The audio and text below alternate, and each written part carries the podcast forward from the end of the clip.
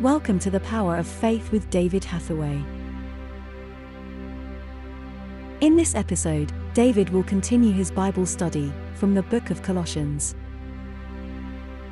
Servants, obey in all things your masters, according to the flesh, not with eye service, as men pleasers, but in sincerity of heart, fearing God. And whatever you do, do it heartily, as to the Lord, and not to men.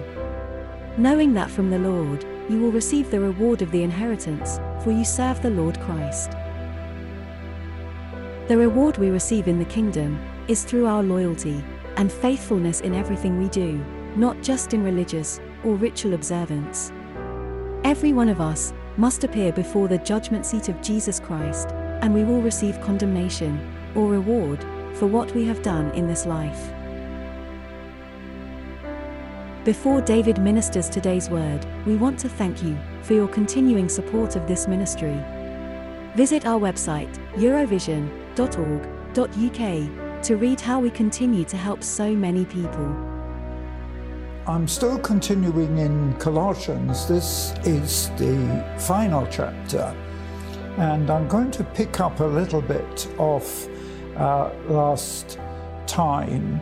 And I'm actually using two versions today. Normally, I speak from the King James, which I have, but I think sometimes here, uh, this is the New International Version, maybe gives um, slightly uh, clearer understanding. Now, I want to go back into chapter 3 because there it's uh, in the last part of chapter 3, it's saying, Wives, submit yourselves to your husbands in the Lord. Husbands, love your wives. Children, obey your parents in all things, for this is well pleasing to the Lord. And I can tell you, I was brought up on that. if I was rebellious, I was reminded of scripture uh, but on one occasion, the funny thing is, I actually had to rebuke my mother because I said, It also says, Fathers, provoke not your children to anger. I don't know what the argument was over, it's a long time ago. But uh, she did respond and did shut up. but the reason I'm picking up from this is because it's in verse 22 where it says, um, Servants, obey in all things your masters.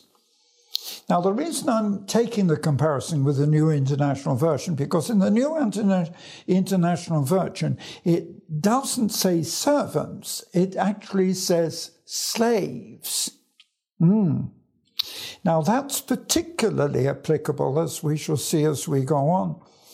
But what it's saying is, servants, obey your masters according to the flesh. And it's actually speaking to people, uh, employed people, if you want, who are in secular jobs. But it says it in a, an interesting way. It says, not with eye service as men pleasers, but in singleness of heart, fearing God. And whatever you do, do it heartily as to the Lord and not to men. Now, I'm going to be quite strong on this because what it's really saying that even in the secular world, we have to serve a secular master as if it were the Lord. And uh, it says very clearly in verse 24 the Lord will reward us for faithfulness in the job we do.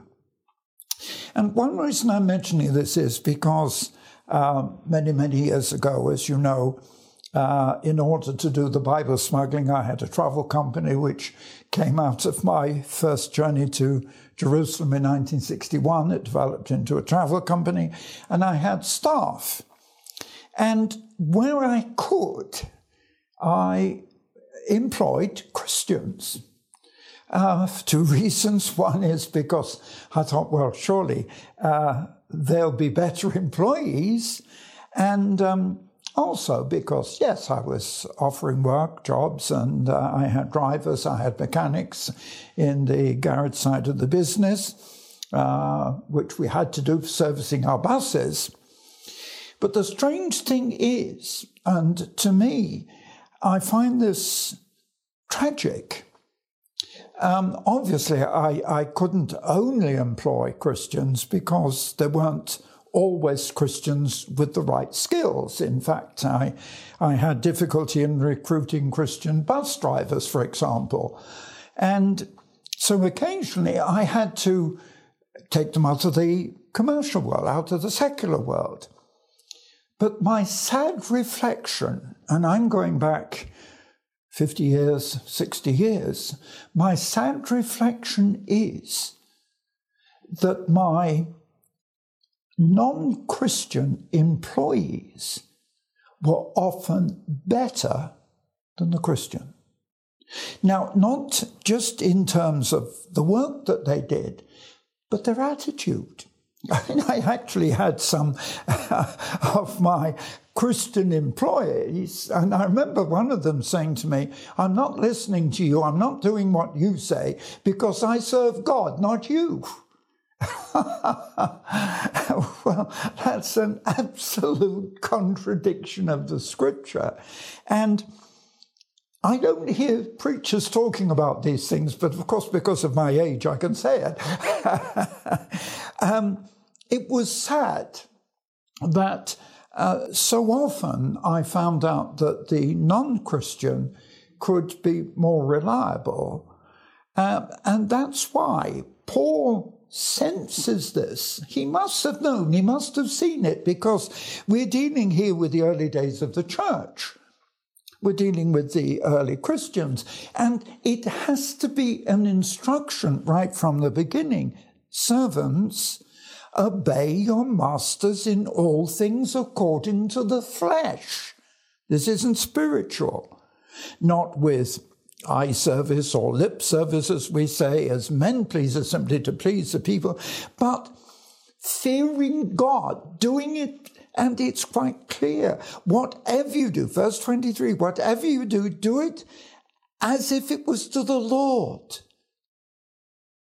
Because even in secular work, you are serving the Lord. And you know, the truth is, that this should be a witness that Christians in business should be better employees than the secular.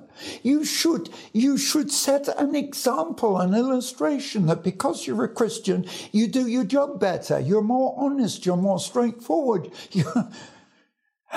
Paul is very clear in this. And that's why I'm emphasizing it.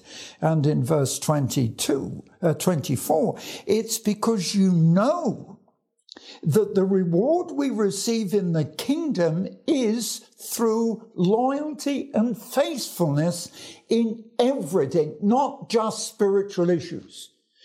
Too often, I'm finding that people tend to spiritualize this to the extent, oh, it's only because I'm serving Jesus. No, it says slightly differently. And it also, of course, ends up in verse 25, and you can't ignore verse 25 because it says, He that does wrong shall receive for that wrong that he's done. And in other words, every one of us must appear before the judgment seat of Christ. I think there are seven judgments. But the scripture is clear every one of us must appear before Christ in order that we receive judgment and reward.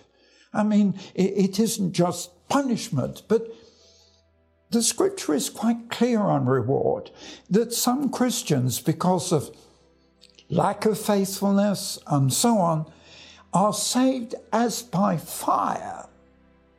the scripture goes on to say that what we're doing, how, doing down here gets up to heaven, and some of us uh, are building a house, uh, a real house, and some uh, with straw, with hay, with stubble, as the scripture says. In other words, you're building a very, very temporary structure, and then it says, and some saved us by fire. So the whole of eternity depends on our attitude here.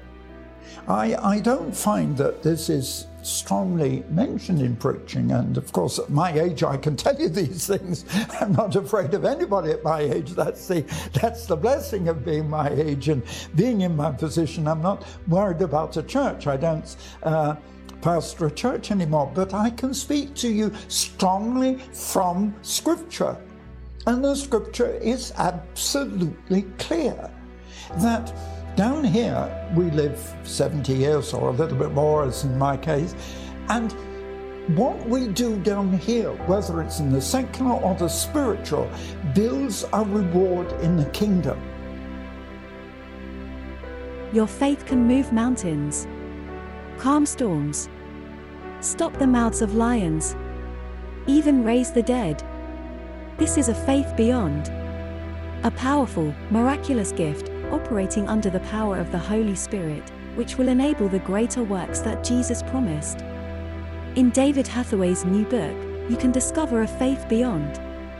Because there are no limits to God's power. Order your copy today. Visit eurovision.org.uk forward slash shop. Thank you for listening to the Power of Faith broadcast with David Hathaway. We would love to hear from you. Contact us by visiting eurovision.org.uk. Also available online are many free teaching resources to help you on your walk with God. David has written many faith building books to encourage and inspire. Order these online today. Each month, David ministers online and in person. Our ministry is only possible because of the faithful support of so many people. For details on our evangelism and humanitarian relief work, visit eurovision.org.uk. Thank you again for listening.